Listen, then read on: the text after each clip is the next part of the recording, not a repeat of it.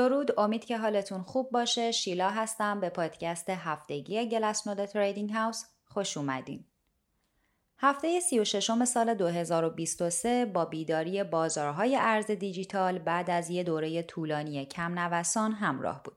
نوسانات این هفته ها به دو دلیل رخ داد.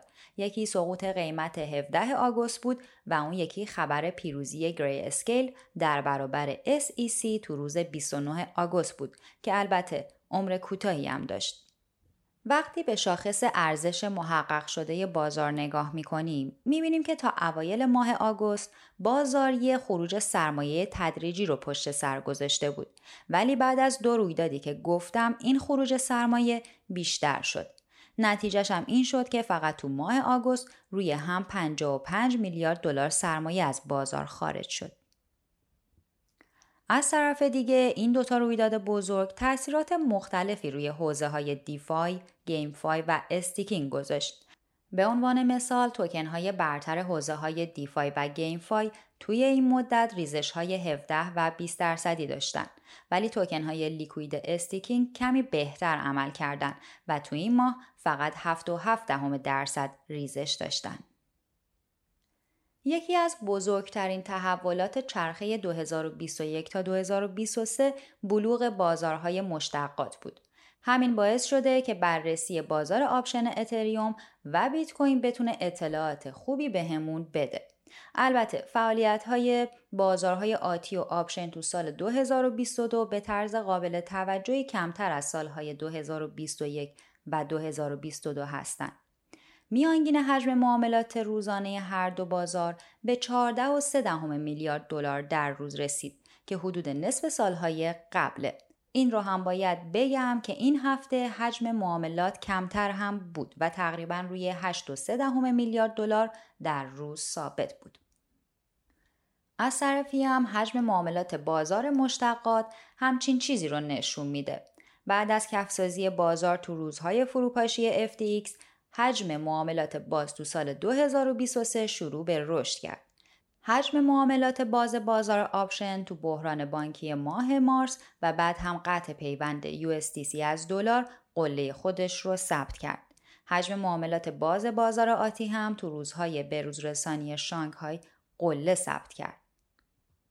جالب اینه که مشابه صحبت های هفته 32 پادکست Glassnode که گفتم بازار option بیت کوین داره به مقیاس بازار آتی می‌رسه. حالا بزرگی بازار option هم به 5.3 دهم میلیارد دلار رسیده که از بازار آتی با 4.2 دهم میلیارد دلار بیشتره.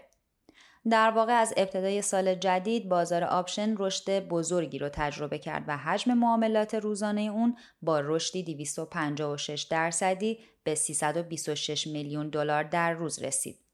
از طرف دیگه حجم معاملات بازار آتی هم تو سال جدید کم شد و از 20 میلیارد به 8 میلیارد دلار در روز رسید. بحث دیگه که می‌خوام تو این پادکست باز کنم این فرضیه است که میگه فعالیت استخرهای نقدینگی شبیه به بازار option اتریوم شده. در واقع با عرضه نسخه 3 یونی سواب ارائه دهنده های نقدینگی یا همون LP ها می‌تونن تو محدوده قیمت بخصوصی نقدینگی خودشون رو ارائه بدن و این یه جورایی شبیه به قراردادهای پوت و کال بازار آپشنه. برای اینکه این فرضیه رو بررسی کنیم استخر USDC ETH 500 درصدی رو که فعالترین استخر یونی سواپ زیر نظر می‌گیریم. حجم معاملات هفت روزه این استخر 1.51 میلیارد دلاره و TVL اون هم 260 میلیون دلاره. همونطور که گفتم تو یونیسواب ویتری LP ها می‌تونن محدوده قیمت مشخصی رو برای ارائه نقدینگی انتخاب کنن. هرچه این محدوده کوچیکتر باشه کارمزد دریافتی اونا هم بیشتره. این باعث شده که به خاطر کم شدن اسپرد و بهرهوری سرمایه LP ها تجربه کاربری این صرافی غیر متمرکز خیلی بهتر بشه. برای بررسی فعالیت این استخر از شاخص ارزش کل قفل شده یا همون TVL استفاده نمی کنیم. میریم سراغ دو تا شاخص کاربردی دیگه. اولی شاخص ضرب در روزه که تعداد position های باز شده LP ها رو نشون میده. دومی هم شاخص سوز در روزه که تعداد پوزیشن های بسته شده LP ها رو نشون میده. این شاخص ها نشون میدن که فعالیت این استخر تو بحران بانکی مارس و بعد به روزرسانی شانگهای کم شده و بعد تا اوایل ژوئن ثابت باقی مونده. با این قابلیت جدید می‌تونیم تمرکز نقدینگی رو تو قیمتهای مختلف ببینیم. الان سی ممیز چهار دهم درصد از کل نقدینگی این استخر توی بازه 11 درصدی قرار گرفته که دو و هفت دهم درصد زیر و هشت و شش دهم درصد بالای قیمت کنونیه.